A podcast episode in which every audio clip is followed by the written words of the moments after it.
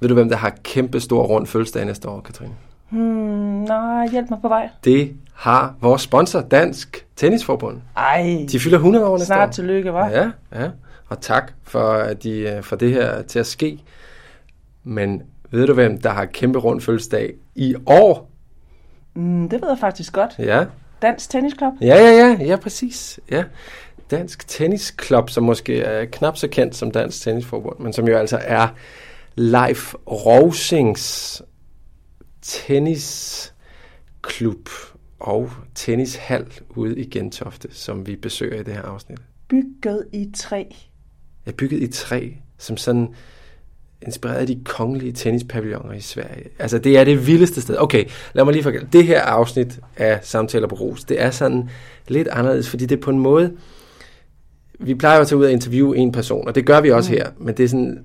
Der er lidt to personer, der er sådan Ja, i spil rigtigt. her. Ikke? Vi skal ud og interviewe Ole Bille, som er 79 år gammel og en herlig karakter af en øh, tennisspiller, ikke? Og øh, libertiner, og jeg ved ikke, hvad vi ellers skal kalde det må man sige. Ja. Jeg rødmede flere gange undervejs. For eksempel, da han spurgte hvordan det var at bruge Pessar. Ja. ja. Nå, men Ole Bille, han er ligesom den ene af hovedpersonerne. Den anden, det er så Leif Rosing, som er en, øh, en af de bedste danske tennisspillere nogensinde, og en mand, der blev sparket ud af dansk tennis tilbage i 1910'erne på meget dramatisk vis. Altså, og han byggede så en tennishal, der stadig står ude i Gentofte. Og det er det vildeste sted. Så det, det er både et portræt faktisk det her af Leif Rosing og hans øh, historie, og også den bygning der. Og så selvfølgelig et møde med Ole Bille, som altså vi er svær ikke at holde af. Den vildeste 79-årige, jeg øh, har mødt i nogensinde, tror jeg faktisk. Ja. Jeg synes godt, vi kan kalde det her for sådan det mest ekscentriske afsnit, vi har haft sådan i, øh, i samtaler på Cruises. Ja, altså, lad os sige, det var der, hvor vi kæmpede for bare egentlig at holde fast i tøjlerne og følge med, ikke? Det er et vildt rigt. Lad os komme afsted, Katrine. Yes. Her sidder vi begge to øh, og er hammerne forkølet. Ja, det er faktisk lidt paradoxalt, Katrine. At vi skal ud i Danmarks koldeste tennishal med snottet næse.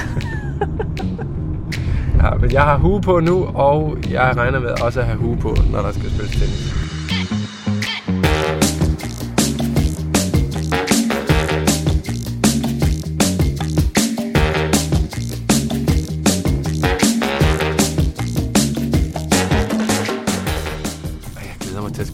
Jeg spillede jo derude et år. Øh, og det er bare det vildeste rum at komme ud til det der. Altså, der er... Det er jo faktisk 100 års jubilæum. Er det det? Altså, i, ikke for bygningen. Så bygningen blev øh, opført i 1921. Øh, Men, øh, men Dansk Tennisklub, som den hedder, blev stiftet i 1919.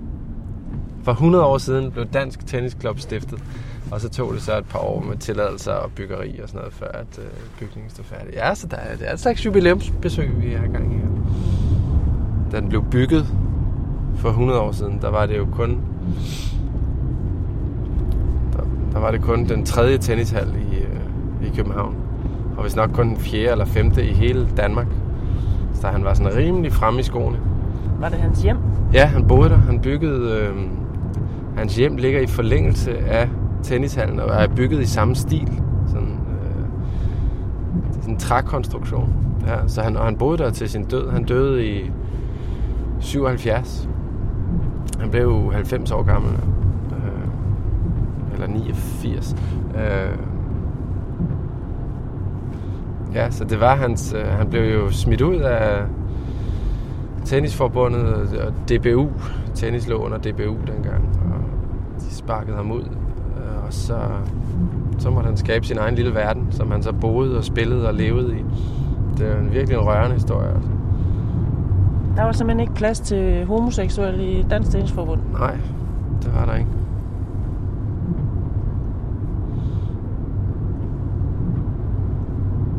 Hvor havde han penge fra?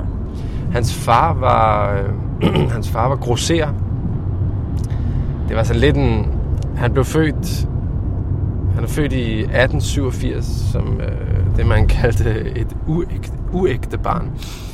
Øh, men så blev han meget belejligt adopteret af en rig grosser, som vist nok var hans far. Ikke? Men, øh, Det er de som regel. Ja, det er som regel, ja. Så han, øh, han voksede op som søn af en rig grosser og gik på fin skole. Og da han så var 22, så døde hans far. Og han arvede, vi er tilbage hvad, i 1910 eller sådan noget. Så han arvede en ordentlig masse penge. Og så ved jeg ikke, hvor han havde det fra, en god life Aarhusing, Men han var virkelig god til at investere dem. Så han investerede de der, han investerede sin arv i aktier, og, og han levede simpelthen af, altså han levede simpelthen bare af afkast og investeringer øh, resten af sit liv. Så han, øh, han behøvede faktisk ikke øh, arbejde. Mm. Og spillede tennis hele livet, eller hvad? Ja, han, øh, han var med ved Wimbledon første gang i 1910, og var med til OL i Sverige i 1912, og de hed sådan lidt nogle anderledes ting, øh, turneringerne dengang. Altså han var med til verdensmesterskaberne i tennis for eksempel. Jeg ved ikke, det findes jo ikke mere. Og han var, han var sådan øh, det, der hed norsk og svensk international mester i single. Altså jeg aner ikke, jeg aner ikke hvad det vil sige. Men, øh, ja, og faktisk så lykkedes det ham sådan. Han blev sparket ud af hele tennis Danmark i 1917. Og, øh, og alligevel så kom han tilbage og var med til VM i Barcelona i 1923, hvor han faktisk var i finalen. Han var i VM-finalen i dobbelt. Ja, sammen med sin makker Erik øh, Tegner, eller Erik Tener, jeg ved ikke, hvordan det skal udtales. Øhm, og de tabte til, til et fransk par med ham øh, Cochet, Henri Cochet, som var en af de fire øh, musketerer dengang. Frankrig der i sådan 20'erne og 30'erne havde jo de aller, allerbedste øh, tennisspillere. Cochet og René Lacoste og Jean Bourtra. Der var sådan fire franske øh, tennisspillere, der bare var ja, over alle andre. Altså, og det var så en af dem, han mødte og tabte til i VM-finalen i dobbelt der i, i 23. Jamen, så det var... Altså, han er en af de... Det kan man godt sige. Han er jo en af de bedste danske tennisspillere, vi har, mm. vi har haft. Altså. Nå, nu kører vi rundt hernede på villavejene. De store Gentofte villager ligger her på siden af os. Og Der kommer... så har vi den, du. Så Åh, har vi ja. den. Kan du se den derovre? Ja, jeg kan godt se den. Ja, på. Rygårds Allé. Der ligger den. Stor og sådan okkergul. Og så med de der kæmpe glaspartier, der er det smukkeste lysindfald derinde, kan jeg godt fortælle. Ja, det er rigtigt. Og det er så der, hvor boligen ligger i samme gule farve der. Han er ligesom Gaudi, der 75. øh, Ja. døde i sin kirke. Skal vi ind og kigge på den? ja, vi skal.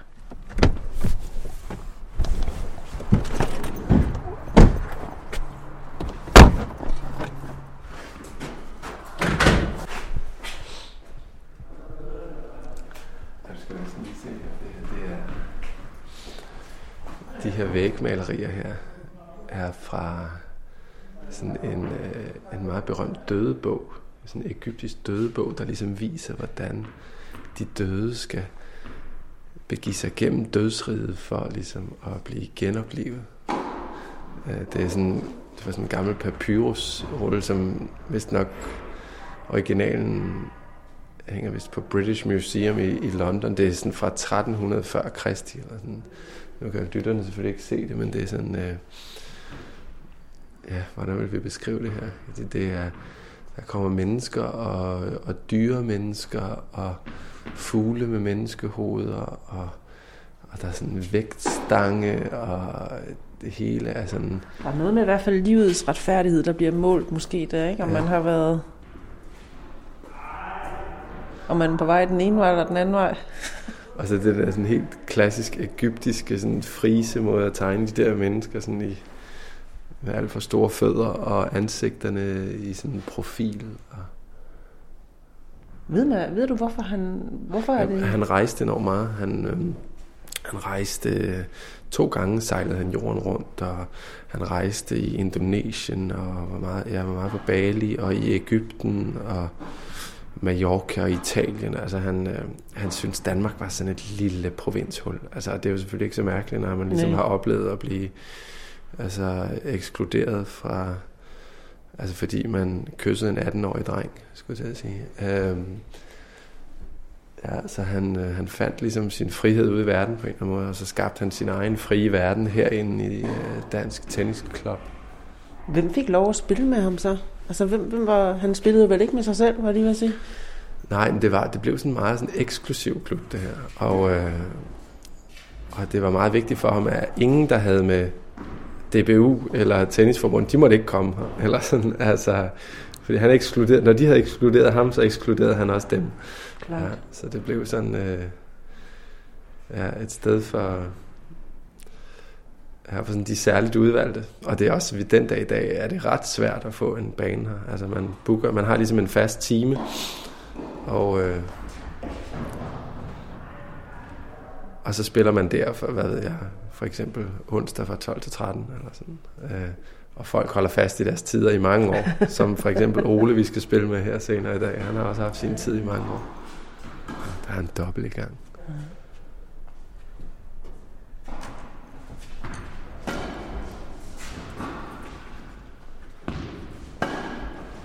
Altså, det, altså den vælving deroppe, sådan trævælvingen, det minder sådan lidt om... En banegård, Ja, sådan ikke? hovedbanegården faktisk, ja. ikke? Og det var også det samme ingeniørfirma, som havde lavet banegården i København tilbage i 1800-tallet. Centralbanegården, tror jeg den hed. Øh, men ellers sådan, sådan øh, arkitekturen er meget inspireret af sådan de kongelige tennispavilloner i Sverige dengang. Øh, som netop skulle have sådan, altså lysindfaldet, ikke, som vi ser her. De der smukke hvide sejl, der sådan øh, reflekterer lyset, som kommer ind af de der kæmpe store vinduer. Når jeg spiller herude så tit, så tændte vi ikke lyset. Altså, der er jo også lamper, som er tændt nu, men sådan, man kan faktisk øh, spille uden lys herinde, fordi det naturlige lys øh, ja, det er så... Ja, og hvis solen skinner, bliver man heller ikke generet af den, vel? Nej, på grund nej. af gardinerne Ja, der, præcis. Ja. ja, der er sådan, der er sådan en lethed over det, over det. Og en luftighed. Og sådan, det var sådan på en eller anden måde, synes jeg, et meget flot, den måde arkitekturen, den sådan øh, skaber sådan det rum, han selv savnede i Danmark. Eller sådan, Mm. ikke? Det der sådan frie, øh, rummelige, øh, lyse, lette, hvor det ikke var så fordømmende og bekymret og indelukket, og sådan, som han jo oplevede det var.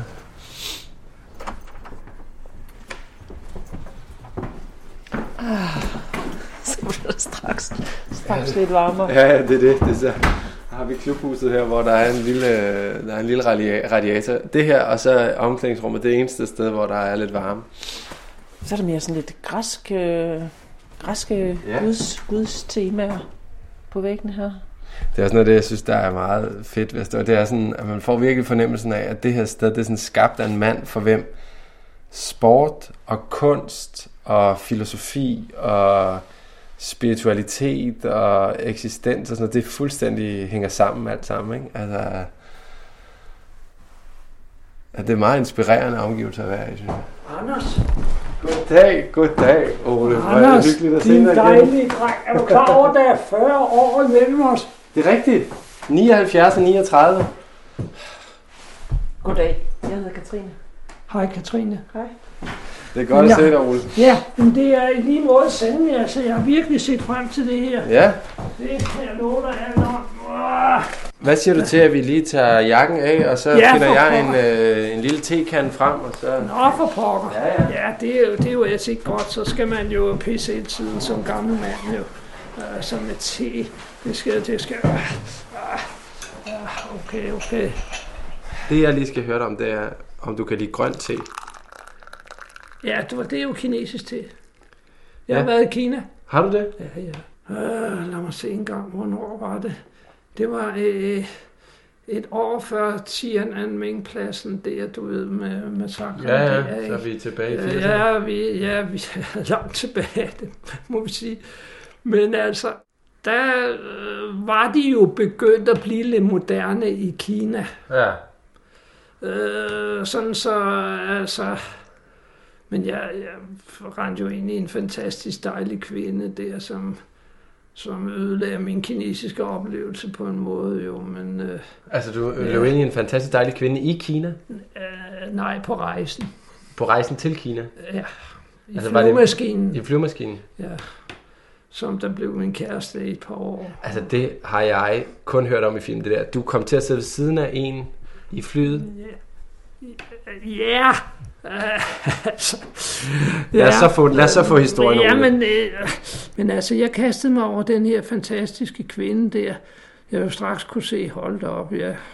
Så, jeg foldede mig ud der, du ved, så det, jeg tror sgu ikke, var der en eneste dag, jeg boede på, på mit eget dobbeltværelse, eller altså, ja, ja, ja, men Det lyder som en herlig rundrejse, det der. det kan jeg godt sige dig. Ja. Og, men altså, og hun var alt det, som jeg ikke var, og stadigvæk nok ikke er.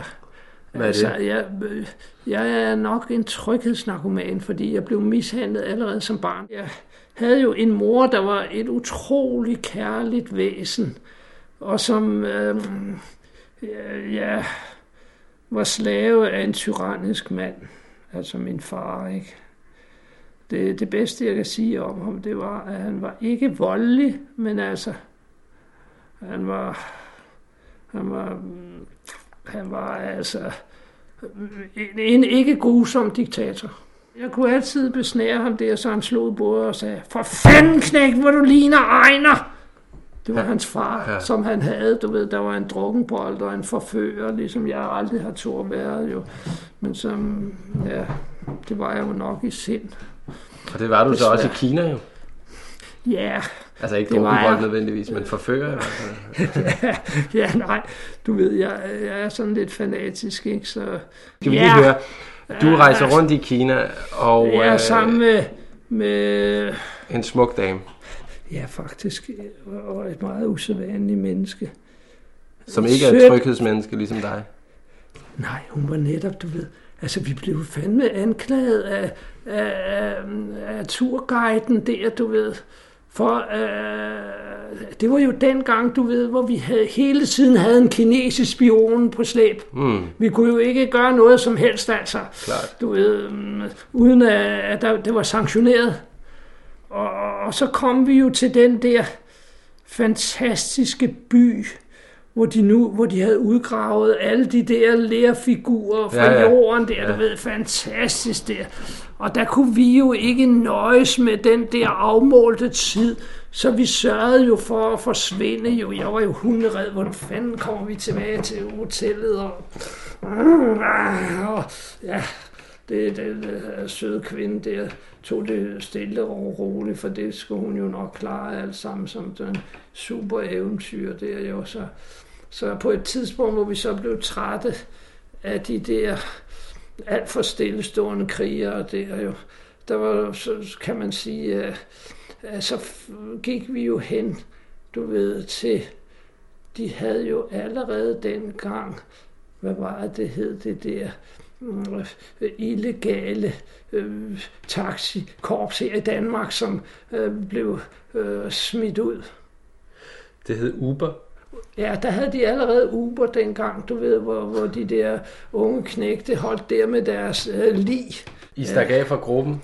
Ja, altså vi tog den der øh, illegale taxi der og kom jo så tilbage, og alt var jo i oprør. Fordi hun havde jo sikkert fået, du ved, en utrolig skideball ind den stakkels turguide for, for hvor er de to henne der, ikke? Og, Og I blev kærester. Ja, det gjorde vi jo. Og, og, og du ved, hun... Øh, ja, at hun troede faktisk... Hun troede faktisk, at jeg var sådan, du ved, en lidt... Øh, lidt ala hende selv. Ja. Altså, hun var ikke klar over jo. Så altså, jeg blev chokeret over hende, fordi... Øhm, altså, på et tidspunkt sagde hun, at hun skulle altså ikke være lokomotiv for mig. Hmm. Og det var for, at jeg var så træt af at være bygningsmaler der, og øh, jeg måtte jo prøve noget andet, og det gjorde jeg så også, ikke? Og, ja, jeg regnede mig sgu ikke til at være forsikringsagent, og øh, i det hele taget kapitalist. Men du var, okay, jeg Ja. forstår, du var uddannet skiltemaler, så gik du hen og blev bygningsmaler. Ja. Det var du træt af, så prøvede du forsikringsverden, men hun gad ikke være dit lokomotiv. Altså vil det sige, Jamen, at du var, for, var du du sådan ved, lidt jeg flyttede, jeg flyttede op til hende. Ja, altså, jamen, jeg tror ikke rigtigt, jeg tror ikke rigtigt træde ud på dybt vand jo. Altså med, med noget andet end det der vel. Men så var der jo nogen, der også lod sig charmere af mig, og, og især en, du ved, en, en vaks øh, og overklasse der, der var forsikringsagent, der mente, at det var lige noget for mig, du ved. Så det han skaffede mig jo hurtigt ind i trykforsikring der. Og der var jeg jo så i, i fem måneder. Men altså, jeg, jeg hørte jo ikke rigtig hjemme. Sådan et sted der med, med mennesker, der bare drømte om, at nu skulle de altså snart være millionærer der ved at sælge livsforsikringer og mm. ulyksforsikringer til folk, du ved. Skal vi lige spole lidt tilbage måske og Ja. få din egen? øh, Du kommer fra Næstved, Jeg kommer fra Næstved. fra en og- håndværkerfamilie, og Ja, min far kendte jeg kun som selvstændig karetmagermester. Din far var selvstændig karetmagermester. Ja, ja, så er jeg vi en anden født. tid i hvert fald. Jamen, det er rigtigt.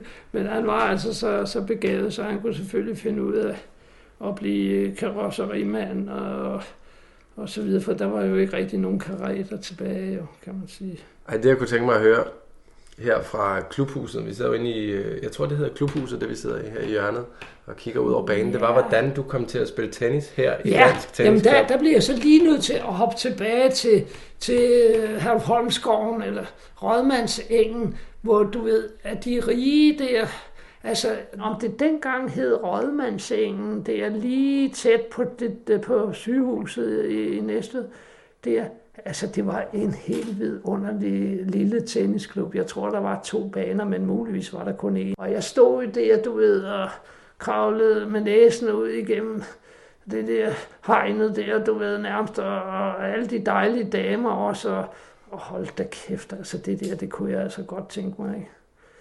Men altså, det, Hvor gammel var du der? ja, jeg har mindst været 10 år, tror jeg faktisk, hvor jeg stod der, du ved, og kiggede på det uh, eliten, der spillede tennis der.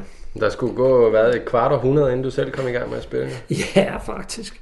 Ja, og det var i, så igennem, altså, min øh, hustru der, altså, jeg var jo gift i 19 år jo. Og, og, og lad mig lige slå fast, det, det var ikke et øh, ulykkeligt ægteskab, men altså, da jeg gerne ville elske tre gange om dagen, og hun ville måske nok en gang hver 14. dag, og så videre, du ved, og så var hun jo, øh, det er klart, altså jeg har altid kun kunne rigtig elske intelligente kvinder, altså nogen, der gerne måtte, de måtte gerne være lidt mere kvik end mig selv, ikke? og det er der jo mange af, jo, altså, så det var, Kirsten havde jo matematisk studentereksamen, hun så jo også pisse godt ud jo. Men så måtte hun hellere se at blive gift med ham her, geniet Ole, der ville blive en stor kanon i erhvervslivet jo. Altså, jeg ved ikke, hvorfor fanden de havde den opfattelse. Men I blev gift. Ja, vi vi, vi blev så gift der alt for unge, og vi var jo begge to jomfruer, og altså, men jeg havde jo som sagt læst forfra og bagfra Sexus og alt, hvad den mand der havde skrevet og, om den slags jo. Så der var jo ikke det, jeg ikke var villig til, og jeg ikke bidt mig ind, at jeg kunne. Og altså, hun var jo tilfreds med alt for lidt jo, og, altså, og så var jeg jo sådan en, allerede dengang havde jeg storhedsvandvid, ikke? og det har jo så også fulgt mig siden jo egentlig.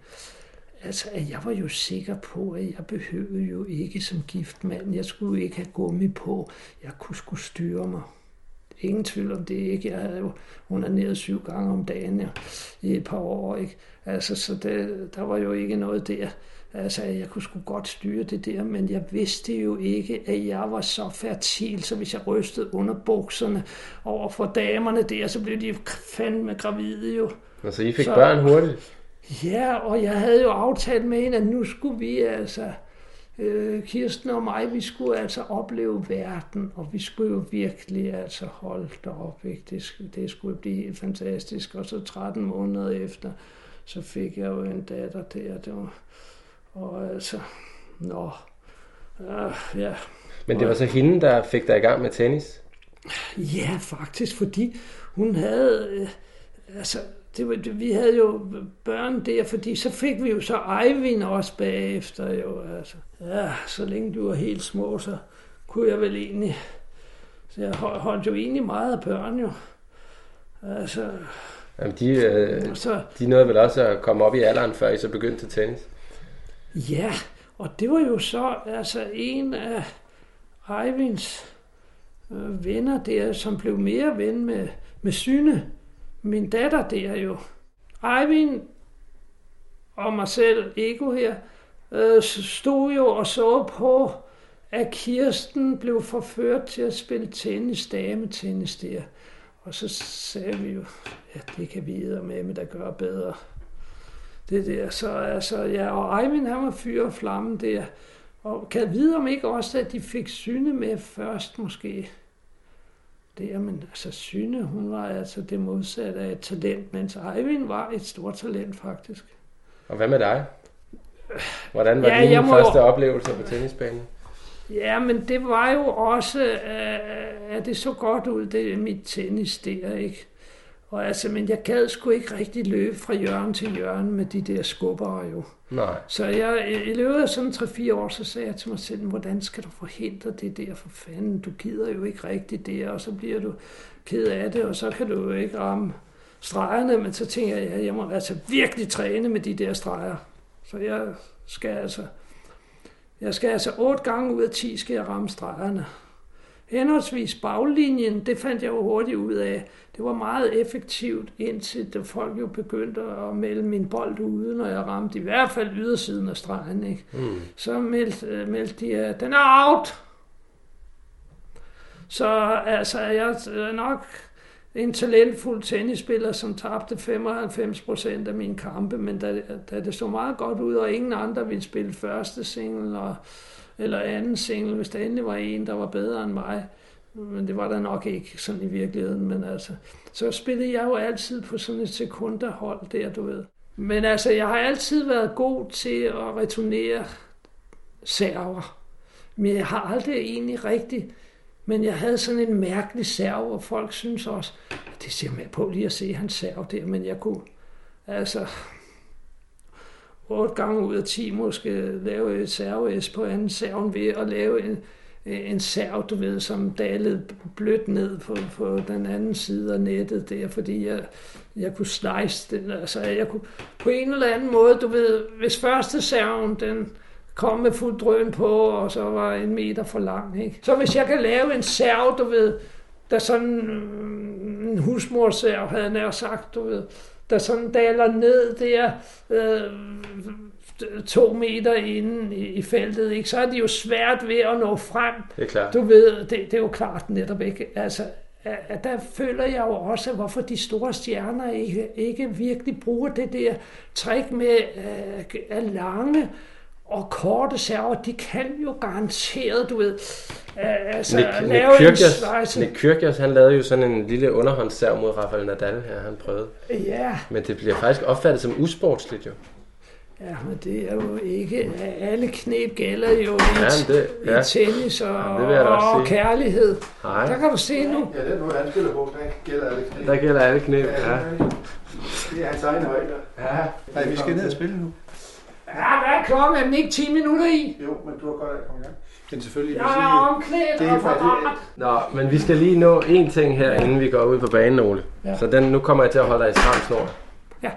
Jeg sidder her med, jeg sidder her med den her bog her, Out af René Coral, om, som det er handler bra. om, øh, den handler om Leif Rovsing og om hallen her. Altså, jeg, du kender jo også historien, ikke? Det fuldstændig, jeg kan den nærmest udenad. Hvad, jeg har øh, altså læst mere end en gang. Hvad, Øh, gør ja. indtryk på dig at læse om Leif Rovsing dengang? Det var, han blev behandlet lidt øh, hårdt jo. Jamen, det var for, du ved, altså, han så, altså, han, han var jo en ærlig, han var, han var en af de helt rigtige mennesker, ikke bortset fra, at han jo altså var forkert. Hvad er det mest, øh, hvad har gjort størst indtryk på dig? Ja, det var der, du ved, at det rigtig begyndte at gå ned og bakke for ham, da han indrømmede om en af, af, eli, af elitens 18-års søn, havde han altså haft et forhold til. ja, det var Handelsbank-direktørens søn jo. Ja, var Ja. Ja, det var Handelsbank. Ja, du ved, og, og, og der skulle han jo sagt, han skulle jo absolut have sagt, ligesom Bill Clinton, vi havde jo ikke noget seksuelt forhold, men altså, vi har jo nok kælet lidt. Men altså, der har slet ikke været, i hvert fald ikke noget samleje, og så vil sønnen jo sikkert også have sagt, ja, det er rigtigt, far. Det havde vi altså ikke, vel.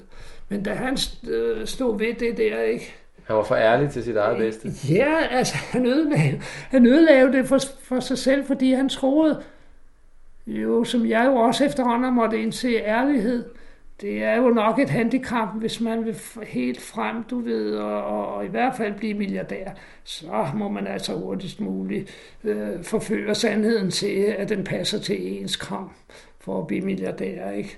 Det var Men sjovt, fordi altså- jeg læste faktisk, jeg læste jo hans forsvarstale, sådan, efter han, det, den, Ja. det var jo sådan, øh, homoseksuel, ja det kan du tro, ja, ja, Ja, har et forhold, ja, det er jo ja. både en sund og smuk ting, og Ja, altså, det var er jo de meget- gamle.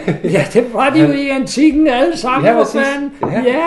Han talte sådan om de- om grækerne, og hvor ædel en ting var- det var, og han forsvarede det virkelig, og det var jo først der, at de sådan virkelig tænkte, ja, er der jo hvem, men og ham? Skal vi have ud af Ja, du ved, og, de fik svenskerne med på holdet også jo der, fordi at, du ved, i lang tid var de jo, altså han, han kunne jo øh, have kommet meget langt frem i tennis åbenbart dengang, hvis det endelig var, du ved, at han måtte spille nogle turneringer og sådan, ikke?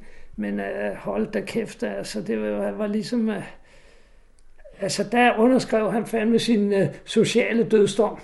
Synes du egentlig, at, øh, at det vil være på sin plads med sådan en officiel undskyldning? Ja, du er da rigtig klog, altså. Hold da op. Nå, ja, jeg er også ved at pisse i buksen, så jeg, jeg må vente derude. Nu skal du måske lige drikke teen ud, og så skal Ja, jeg jo skal- ud, og så skal jeg jo lige prøve at se, hvordan den er, den der snedige anden serv, du har beskrevet sammen. Den kan jeg ikke mere, fordi på et vist tidspunkt, så sagde jeg til mig selv, ej Ola, nu går du altså hjem og studerer for tennismagasinet. Og så fandt jeg ud af, at der er 12. Det er det sværeste af alle slag, er faktisk serven. Hmm. Fandt jeg ud af, hvis du deler den op, så kan du dele den op i 12, øh, i 12 trin, mindst 12 trin egentlig, du ved. Altså, og så begyndte jeg jo ligesom sådan, du ved, og har så også overvejet, men der hvor jeg ikke tør, altså sagen, sagen serv er jo, at du skal kaste kroppen med tennisketcheren igennem bolden. Hmm. Ellers kan du ikke få den afsted med 200 km fart. Lad os, øh, lad os tisse af og komme i tennistøjet. Jamen, jeg er jo, som du kan se, øh, Jamen, det er jeg faktisk også. Det, jeg skal bare lige have skoene, jeg skal bare lige have skoene på. Ja, ja, vi går. Men jeg skal så lige ud der på tisseriet. Jeg skal have slukke lys. Jeg siger også lige dag til dig. Få noget plus ud af det. Ja, det kan du tro. Vi snakker jo som vandfald, så... Var det gamle dage, I snakkede om? Ja. Han har jo, han har jo altså imponerende. Han er, er 78, 79 år. 79. Han er- Nå, vi har spændt tre år sammen, tror jeg. Men han, han er klart hurtigere end mig. Han presser sig også, til han er lige ved at falde om. Altså. Det er jo skønt nok. Han vil vinde. Ja, det vil han. Men, Der skal være alt det lys på, ikke? For ellers forstår du, når vi har fjernet gardinerne, så er det jo som at spille en gråværsdag udendørs. Nå, du foretrækker også at spille med kun naturlig lys, Ole. Nu har jeg jo tænkt mig bare. På med hun.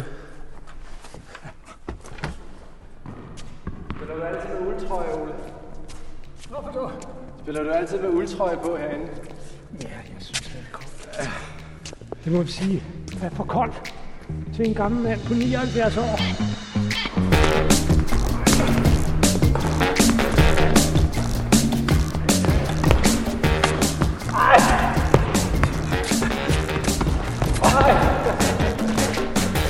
Du koster rundt med mig, Ole.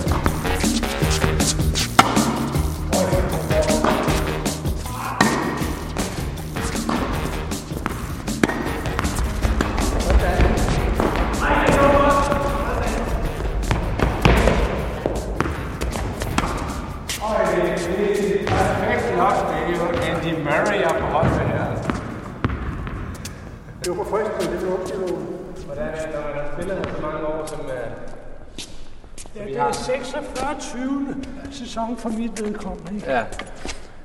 Hvad, er, du stadig, er der stadig ting, du sådan er nysgerrig på? Har du sådan nogle ting, du går og... Jeg har jo lige, jeg Ja, har jo lige altså- altså... lagt min baghånd lidt om, ikke? Det er Nå. min ting. Ja. Jeg har prøvet at samle hænderne. Sådan så jeg holder, før der holdt jeg Ja. med lidt større afstand mellem de to hænder. Nu har jeg prøvet at samle dem mere, sådan for jeg, for jeg får lidt mere svirp. Men du Ja. bruger, du bruger begge hænder Jeg bruger begge hænder i baghånden. Ja. Ja, men ved- det var ellers ikke nødvendigt, og sådan har du ikke startet tennis, der havde du enhånds, ikke? Ej, jeg havde, har altid haft to, fordi jeg var sådan, er sådan okay. en spurv. Altså, jeg kunne slet ikke holde med en hånd. Nå, Men øh, nej. hvad med Ja, dig? jamen, jamen, ved du hvad, jeg, jeg har jo en svaghed med, altså, at hvis øh, det bedste slag i tennis, ikke, det er jo, at man, at man slår baghånden ned langs linjen jo. Ja, Ikke? Og det er det, jeg, jeg øh, gerne vil, ligesom du ved, men jeg løber ikke langt nok tilbage. Sagen er jo, når man skal slå en baghånd, så skal man jo længere tilbage end til en forhånd. Hmm. En forhånd kan du, kan du ja, øh, næsten slå hvor som helst eller sådan, ikke? Men du ved, det der, hvis ikke du kan... Sagen er jo, at man skal jo faktisk kunne, kunne se bolden ramme der, her fra denne side, når man, når man slår ned øh, langs linjen, ikke? Altså, øh, jamen det synes jeg er meget svært. Altså, det, der altid har fascineret mig ved tennis, det er jo, det er så svært for fanden. det er skide Altså, det, der er jo ikke noget svært i at spille fodbold. Det kan jo enhver se, men altså, jeg anerkender da genierne der, du ved, der altid kan lave mål, ikke? Når det kniver. Men altså,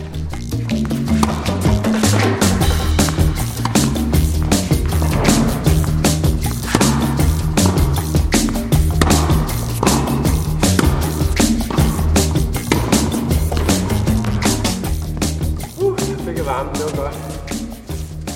spiller du mest single eller dobbelt? Er mest single. Ja. Fordi jeg synes, dobbelt det går for hurtigt og hårdt, og det er for chubanger Ja, ja, mig. Jeg kan jamen, bedre ja. lide single. Der er mere... Jo, jo, det er et helt andet spil. Ja, Altså, jeg beundrer jo John McEnroe derfor, at han faktisk et godt stykke tid var verdensmester både i Ja. dobbelt og i single. Han er muligvis det største talent af dem alle sammen. Ikke? ja.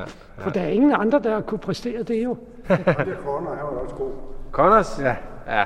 Ja, han var fandme hurtig. Ja, det Ja, var det var en fornøjelse. Men til min søn, han havde en naturlig lige så god baghånd som Connors dobbelt baghånd. Nå. Og den ødelagde ham der finden, fordi han ville lære ham uh, Reino Nyssenen der, ikke? Han var Eivinds træner. Ja, dengang ude i AB. Øh, og øh, altså, du ved, så, Okay. så kunne han til sidst ikke ramme bolden jo.